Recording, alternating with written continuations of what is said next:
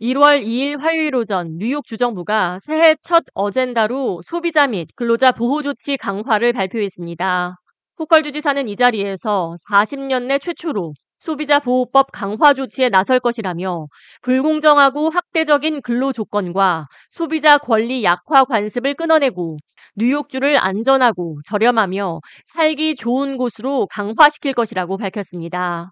호컬 주지사는 의료비와 소송 그리고 부당한 근로 계약으로 인해 경제적인 어려움에 직면한 수많은 뉴요커들에게 금전적으로 실질적인 혜택을 돌려줄 수 있도록 레티샤 제임스 뉴욕주 법무장관과 함께 정의 구현을 위한 싸움을 시작할 것이라고 말했습니다. Happy 2024. So I'm going to tell you that today we're going to begin the fight to make sure we can put money back in the pockets of New Yorkers and making our state a more affordable place to live. Our consumer protection and affordability agenda. And that's what we're talking about here today.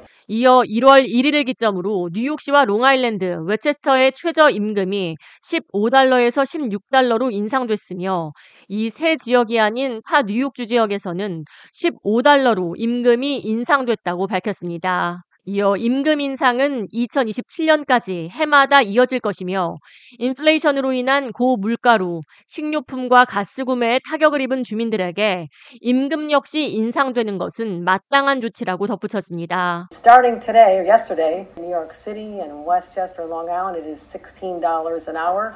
Across the rest of states, 15. And there's scheduled increases all the way until 2027. And given how high inflation was last year and how it just knocked people back. 후컬 주지사는 자신이 처음 주지사로 취임했을 당시에 실업률이 7%였지만 현재는 4.3%의 실업률을 기록 중이며 조건이 좋은 더 많은 일자리를 제공하기 위해 직업교육 등 미래를 위한 투자를 이어가고 있다고 말했습니다. 호컬 주지사는 미 전역에서 학대적이고 불공정한 사업 관행에 대해 법적으로 규제를 받지 않는 7개 주가 있는데 그중 하나가 뉴욕주였다고 설명했습니다. 하지만 뉴욕주는 더 이상 불공정 관행, 부당한 근로계약에 대해 방관하지 않을 것이라며 40년 만에 처음으로 소비자 및 근로자 보호법안 강화에 나선다고 밝혔습니다. Where abusive and unfair business practices are not covered by the law. Guess who's one of the seven? Guess who's no longer going to be one of the seven? And that is the state of New York. Today we're setting out to change that. So I'm proposing the first major expansion to New York's consumer protection laws in more than 40 years. 이번 소비자 보호 법안 강화의 일환으로 뉴욕주는 의료 혜택을 확대할 방침입니다. 특히 당뇨병과 같은 만성 질환을 겪고 있는 주민들이 의료비 폭탄을 맞지 않을 수 있도록 처방약 폭리로부터 소비자를 보호하고 약품 비용 지원에 나선다는 방침입니다. 이를 위해 뉴욕 주 정부는 인슐린 처방에 대해 자기 부담금을 금지하는 법안을 제안했으며 이를 통해 약 160만 뉴요커가 재정적으로 혜택을 볼 수 있을 것으로 기대하고 있습니다.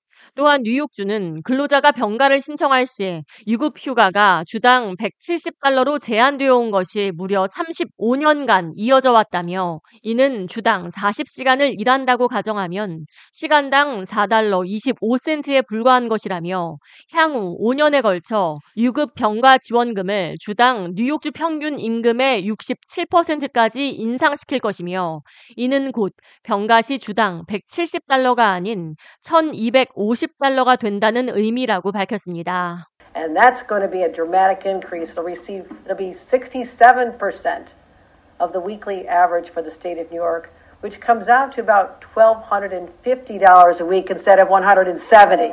실제로 뉴욕주에서는 현재 약 70만 명의 뉴욕 주민이 질병과 부상, 의료비로 인해 빚을 지고 있는 상태로 마음 편히 의료 서비스를 받지 못하고 있는 실정입니다.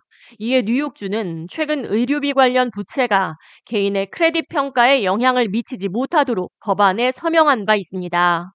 호컬 주지사는 뉴욕 주민들이 삶의 무게로 인해 쓰러지고 있다며 이들은 질병으로, 장애로, 그리고 불공정한 근로 계약으로 허덕이고 있지만 뉴욕 주정부와 법무부 장관은 2024년 뉴요커 지원을 위해 강력한 지지자이자 입법자로서 법적 조치 강화를 이어갈 것이라고 약속했습니다.